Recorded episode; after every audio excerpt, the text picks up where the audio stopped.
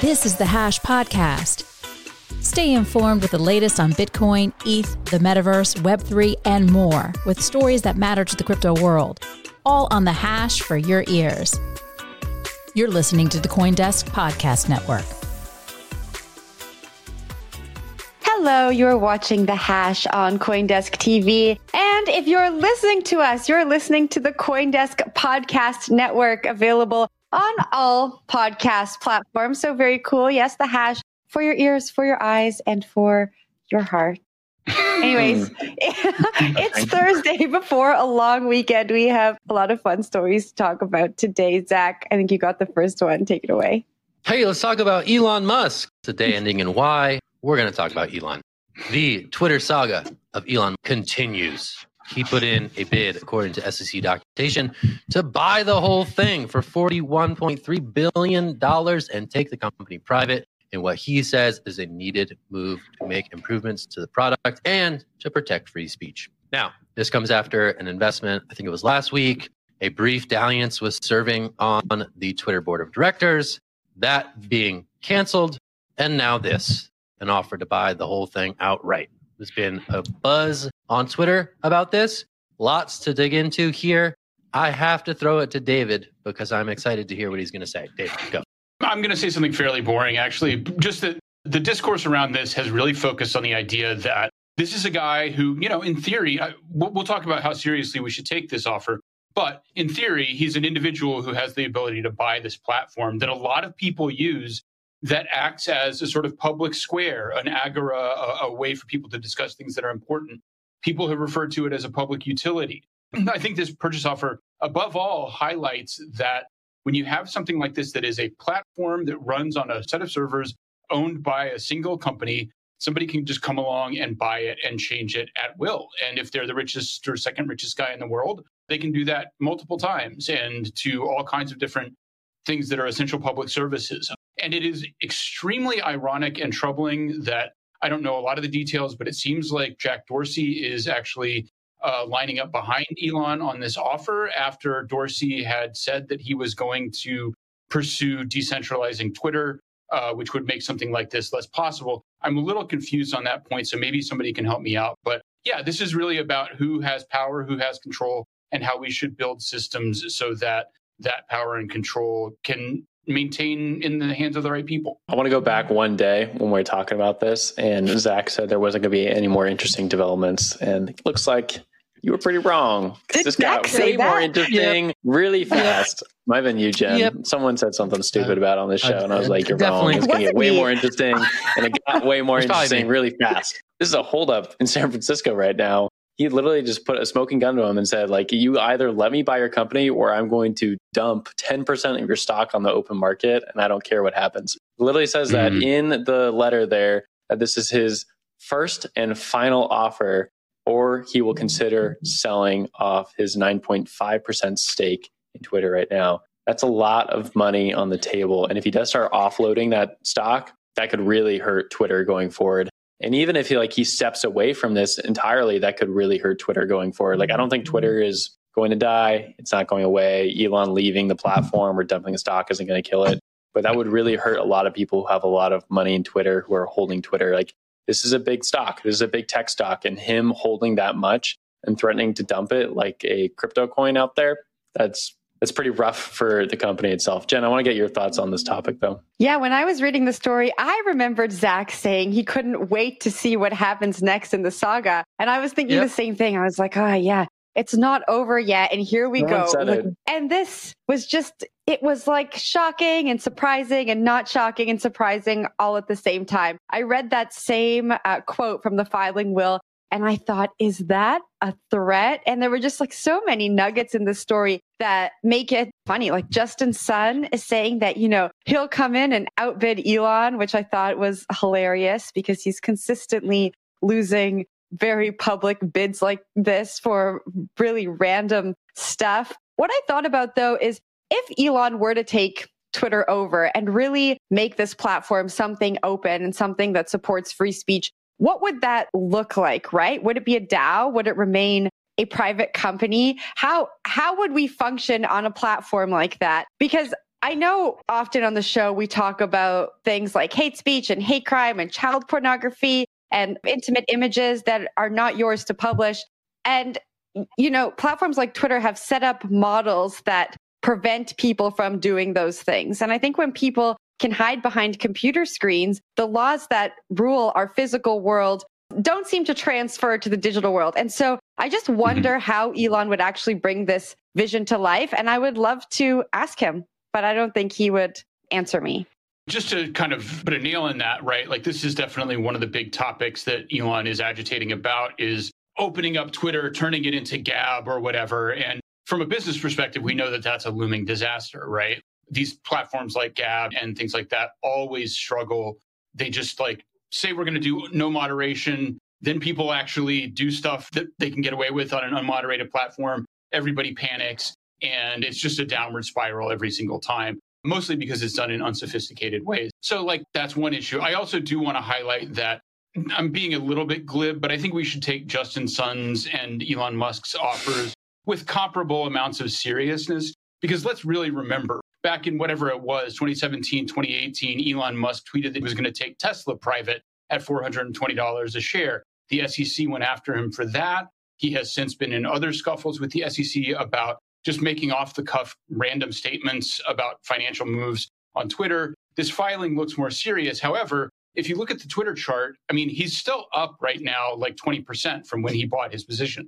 So, I mean, come at me, Elon, but this could absolutely be a pump and dump where he's just like pretending he's going to do something and then he's just going to dump his stake. And I mean, the point about people who hold Twitter right now being at risk, seriously, but they're also still up, let's be clear. Like, it's just like when Tesla bought Bitcoin, that was good for Bitcoin. And then when Elon backed out of the whole idea, it didn't do quite as much harm as it had done good in terms of awareness and adoption in the first place. So those people, they might be in trouble, but it's the users who, if Elon actually made this move, would really take a hit.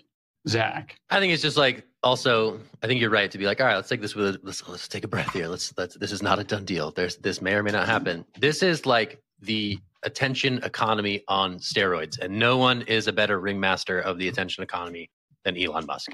This is a masterful troll stroke. This whole thing has been just an epic troll saga. I'm going to say both ways. This could be the final chapter. This could be the beginning of a new era in this whole saga. I'm covered both ways, Will. Now I'm covered both ways. But really, I do expect Elon to maximize so no matter what happens, this. You win. He's going to maximize this for as much attention as possible. He is that guy, and he is enjoying it very much, I am sure. All right, we're going to stay in the realm of Twitter, but we're going to talk about something else. Jen, what's up? Okay, so remember when an NFT of Jack Dorsey's first tweet was purchased for $2.9 million, and all of us on the show were like, but why? Well, that NFT went on sale for $48 million, and guess how much the top bid was? It's there, so you don't have to guess. It's on the screen. But if you're listening on the podcast, you can guess. The top bid was $280. So crypto entrepreneur Sina Estavi listed the NFT last week, and he said 50% of proceeds would go to charity. He made this big splash. And on Wednesday, he said, the deadline I set was over, but if I get a good offer, I might accept it. I might never sell it. So kind of a big womp womp. There's more of a history to this entrepreneur who owns this NFT, but we can get into that in a little bit. Entrepreneur. Entrepreneur. For the people who are listening, Will did air quotes there. Will, I'm going to toss it off to you first. I just know you laughed when you read this headline. Yeah, no, I thought when I was first digging into this article, it was going to be about NFTs, talk about Jack Dorsey. And all of a sudden I was moved to Iran and there was some guy selling me a token on Tron. And then a bunch of people were out a lot of money and they were all on a Telegram channel grumbling to each other. And it's a story as time as old as Bitcoin itself. But this story is really not as old as the NFT thing. I thought that was like the punchline here, but it's really not. It's just like another guy you like flip over under the stone and there's just like a bunch of worms under it.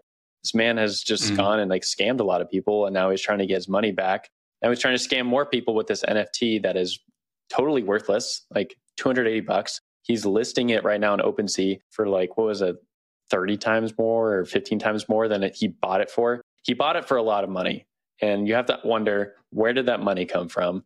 And the question is basically found in his document where he sold a bunch of tokens that were worthless on Tron.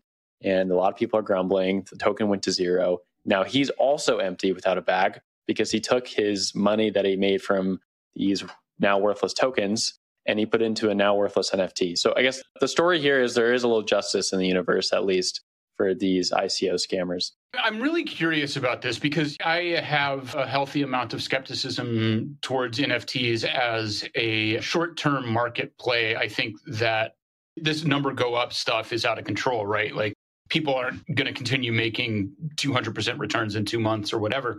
And this guy obviously has not caught up to that reality. However, I do wonder about the $280 max bid. I mean, it really does seem, and it was on OpenSea, that's either we're really entering a tough market stretch, and that's maybe a signal, or there was something else going on because, I mean, 280 seems too low even for something that clearly is not worth as much as he paid for it the first time around.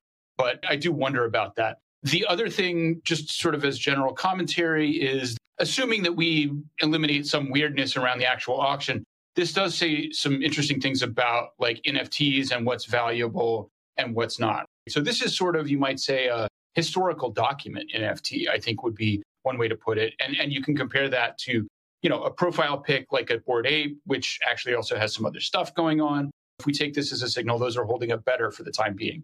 Or like fine art NFTs are another category. So this is something where you can look at not just NFTs, but what different types of NFTs there are and how they perform. Jen, go for it. Yeah, before I kick it over to Zach, I just want to add a little bit to what Will was saying. So the two companies that this entrepreneur had folded when he was arrested in Iran, he was in prison for 9 months. He came out and then he launched a new token and was asking people who owned this old token that is now essentially worthless to trade them in for the new one. And the way in which he went about it was just so sad to see. I mean, we talk so much on the show about scams and what to look out for. And I'm just going to, so he wants the original investors to send him their phone number and some TRX to verify their holdings. Then he's going to send them their new tokens in a month or two, along with the original tokens that were sent for verification. This is just the quintessential way to scam people out of money. Send me money, send me tokens, and I'm just going to hold on to them and I'll send you more back plus more. Like, why? If it sounds too good to be true, it often is. And I just thought, wow, scammers. My left eyebrow is about 5 inches above my right eyebrow. So. True. I can't confirm. Zach passed out. Yeah. He's so upset. I am lying on the floor in a pool of blood. Podcast listeners, just FYI. No, this story like took off. Everybody was like all about this story yesterday. There was a lot of sort of NFT schadenfreude out there. It confirmed a lot of people's priors about the NFT bubble and all that stuff. And I think there was also some misunderstanding as to Jack Dorsey's involvement in this thing, right? This is a platform where anyone can mint anyone else's tweets as NFTs. I think it's called Cent. And it's not as though Jack Dorsey minted this thing, sold it for however many it sold for, you know, like, I don't know, last December or whatever, and then tried to put it up again. It just so happens that it is a historical document that involves Jack Dorsey. But Jack Dorsey is not like taking action in this story. So I think some people in the Twitter chatter out in the mainstream may have misinterpreted the role of the Twitter founder and former CEO.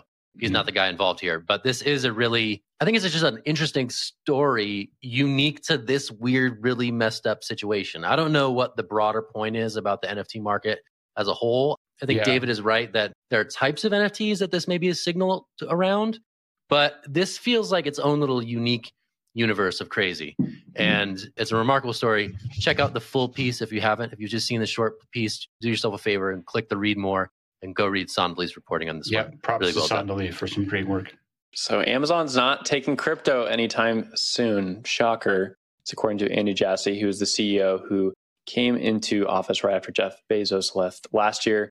In an annual shareholder letter he sent out recently, he said, no, crypto's not happening anytime soon, but NFTs might be on the docket. Zach, I want to throw this one down to you. Was this surprising or shocking to you to see NFTs as a possible addition to Amazon? Or is that the next logical step for this ginormous company? I'm shocked.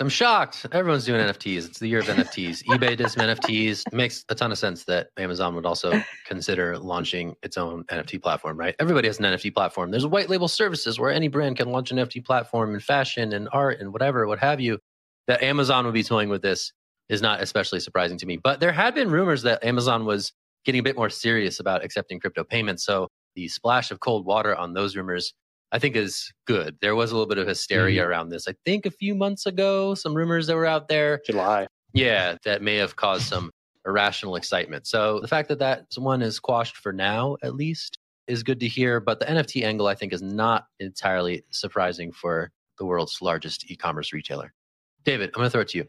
Yeah, so I thought I'd just throw out some background here on, I guess, sort of the history of payments and crypto and big retailers like Amazon. You know, Overstock.com was sort of famously the first big retailer to accept crypto, or at least very close to the beginning. And there have been, I guess, crests and falls in enthusiasm for doing various kinds of crypto payments at corporate big-time places. One of the main issues over the years has been that the fee structure is so unpredictable, especially for something like Bitcoin, that it becomes a problem when, you know, if somebody accepts crypto payments at a time when fees are very low, that's one model. And then 6 months later, fees can be far higher. And, you know, we saw something related when Tesla started accepting payments very briefly. And then I think it was mostly about the environmental issues, but people will come and go on all of this stuff. And I think that for many of us who have been around for a while, this idea that somebody would accept payments in a certain coin was like a big bullish signal. And I just don't know if that's still as significant as it used to be. Obviously, for sort of headline interest, there's something there. You know, we're working on Payments Week. We have Payments Week coming up here. And I think there's a really big debate over whether payments for most real cryptocurrencies remains a viable path at all. And so there's some real interesting infrastructural questions behind this. It's not just whether Amazon likes crypto or not. I saw Jen's hand, and then you and Zach can fight for it.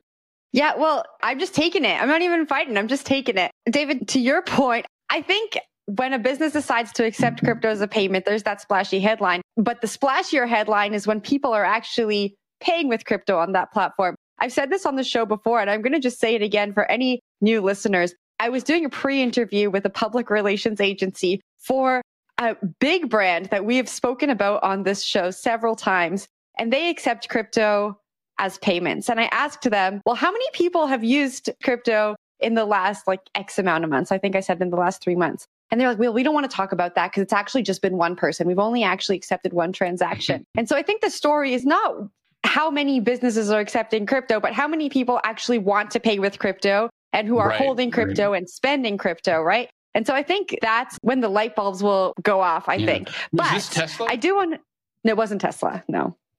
Name it. No, I'm not going to do it. I'm not going to do it. Wow. But the NFT play, I think the fact that they're waiting to launch their NFT feature means that they're probably just watching Shopify, seeing how it works for them, and they're going to build something similar. But Zach, I'm sure you have something smarter to say. I'm trying to think of the word. It's hyper Bitcoinization, right? What about hyper stablecoinization for payments in the crypto realm? You said that these are not real cryptos, and I get your point, David, but they exist on these blockchain payment rails. And I think we've been seeing, again, some interesting stories around stablecoins as a means of payment, right? It doesn't seem like there's much appetite in the market. It seems like most people view their crypto as an asset rather than as something that they should be spending. But on the stablecoin side, I think there's really been a lot of promising developments for big players and small rolling stablecoins into their product suites. Historically, you know, everyone here is well aware stablecoins are used to just sort of get between crypto positions within the crypto universe. But I think whether it's with Circle, whether it's with Tether, whether it's whatever, we're seeing some experiments where stablecoins are slowly creeping out into the real world, into various applications and into various big name brands. And I think when that hyper stablecoinization thing rolls out, then the conversation about crypto payments becomes much more interesting. But right now, the crypto as an asset conversation has just like put the pillow on the head of crypto as a means of payment and just smothered it to death in the hospital bed. Because I don't think people are out here spending Their crypto. Someone it's just too volatile. They see it as something that is going. That do not make that meme. Please do not make that. Make the meme, and it's Zach with the pillow. Zach is a merchant. Thanks, Jen. Appreciate it. No, anyway, I don't know. I just think that at some point that conversation is going to pick up some serious steam, because we've really seen the conversation around using, quote unquote, real cryptos for payments kind of die off. So I'm really interested actually to see the payments week coverage around that topic. David, I'm going to kick it to you for the next topic. There's actually a bit of a transition here, because this story, I think, is the contemporary real equivalent of the kind of buzz or bump that we used to look for in retail payment stories. This is Rarible is integrating Solana NFTs, and there's a lot to talk about here. But, this gives Solana that extra little bit of integration and access that actually has the kind of network effects that people are maybe used to thinking about with retail payments, right? Like, it makes it more appealing at a system level. On the other hand, and we can talk about this a little bit, but what this points out that I think a lot of people don't get is that NFTs do exist on specific blockchains. It's actually quite ironic, because we talk about platform risk in crypto all the time, but NFTs face incredible platform risk. If you're buying an NFT on some relatively undermined or undersupported chain, that actually has more sort of headwinds than other NFTs. There's also more stuff going on. Rarible has an interesting model that's a little bit different than OpenSea, but Solana is the second biggest NFT program, whatever. So this helps them climb further. Zach, take it away.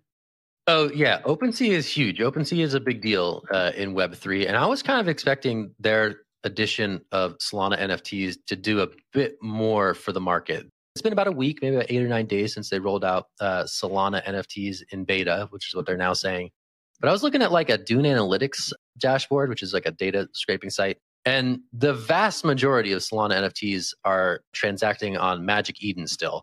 The OpenSea Solana NFT trading volume is like remarkably small for such a big NFT marketplace. So I don't know what's going on there, but it is interesting to see these marketplaces jostle for a piece of the action, right? You had OpenSea adding Solana. Now you have Rarible in the process of adding Solana NFTs to its forward-facing protocol. So it's interesting to see people rush in, these services rush in and try to offer a trading venue for some of these NFTs. We saw FTX US do Solana NFTs a while ago, and reportedly that didn't go especially well. So it's interesting to see that there is momentum at least gathering around, quote unquote, the open sea of Solana, which at this point appears to be Magic Eden. But again, I think the intruders are at the gates. They're looking to chip into that market share that Magic Eden commands pretty handsomely at the moment. And whether that's Rarible or probably the safer bet would be OpenSea, time will tell. But right now, OpenSea adding Solana hasn't done a ton for Solana NFT volume on that platform. So interesting to see how that's going to shake out in the long run. But I'll toss it down to Will. Yeah, my only thoughts on this is, how will this look like in the future? Is the NFT market going to look a lot like the L1 battles back in like 2017, 2018? Will look a lot like the DeFi app battle in 2020, where everyone was trying to get liquidity to their markets? Or will it look more like the roll-up battle we're kind of seeing right now, where like Optimism or Celestia, some of these like other like roll-up ideas are battling out. Some of them haven't even launched yet. But these NFT platforms are also, they're battling for liquidity, they're battling for users and battling for volumes, whether that be cross-chain or just on one chain. And I think you're going to see a lot of stuff that has happened in priors. You're going to see probably a few winners, your Ethereums and Bitcoins of the world, but for the NFT space. And from there, everyone else sort of dries up and dies out. I'm going to give it up to Zach. Get your thoughts on that. Yeah, I just wanted to pull a fresh number from this dashboard. So today's Solana NFT transactions on Magic Eden are 194,000. Over on OpenSea, 8 days into this thing, about 1,200, less than that. So it's still pretty crazy that a big... daily. That's a 1 day. That's a okay. 1 day volume according that's to some crazy data pulled through Dune Analytics. So interesting to see if OpenSea can chip into it, if also Rarible can chip into it. But again, a lot of that activity seems to be concentrated on that particular marketplace, Magic Eden, right now. Yeah, well, you mentioned liquidity. I don't know if I quite get that. Why do NFT marketplaces need liquidity? I think they do need liquidity in some sense, in that at some point you need to have a buyer. And obviously, like the trades and the swaps between the two assets, or between the buyer and the purchaser or whatnot, are not as often. Like, you might see only one bid per day or one ask per day, but that money needs to be there at some point to swap hands. So it's not the same sort of market as we see with like tokens. But at the end of the day, like, you need to have some sort of liquidity. You need to have some sort of buyer there. Like, the liquidity of these markets, as I understand it, is very different, and that's why they price it by like the floor. That was just the point that I was going to make. I thought that was what the state of it. So in terms of competitive dynamics, just to make kind of an obvious but important point about the difference between a platform like OpenSea and if you're trying to build like a sushi swap or whatever, if you're trying to get people in with liquidity that they're going to stake in a pool that you need permanently, basically subsidize your interest rates for a pretty limited amount of time. And it's just kind of like a musical chair situation. Frankly, it's emerging more obviously. Whereas I think that like OpenSea or Rarible, you know, they're platforms that have like a single service that they offer. I don't think it's going to be as volatile, I would say, in terms of the competitive dynamics. Like they're building an audience that's going to remain over time. That's not just there for an extra 30% APR or something like that. So just a little note. All right. We're wrapping up, Zach. NFT yield farming. One day we'll get there. It's probably out there already. I don't even know about it. About three months from now, I think, is the answer to that. Cool. We'll put some NFTs in and we'll get governance NFTs in response at a high APY. What do you think? I'll do it. Disgusting. All right, we'll do it. All right, we're going to go make that, and we're going to wrap the show here for Thursday. We are not here tomorrow. We're going to enjoy a long weekend here on The Hash, and we will be back on Monday. Hopefully, you all are having a nice weekend. And if you haven't checked out our podcast yet, go check it out. CoinDesk Podcast Network, The Hash, for your ears. Listen wherever you listen to your favorite podcasts. That's all I got. All right, I'm Zach Seward. We have Will Foxley. We have David Morris. We have Jen Sanasi. We are The Hash. We will talk to you soon. Have a great weekend. Bye. Bye. Bye, everybody.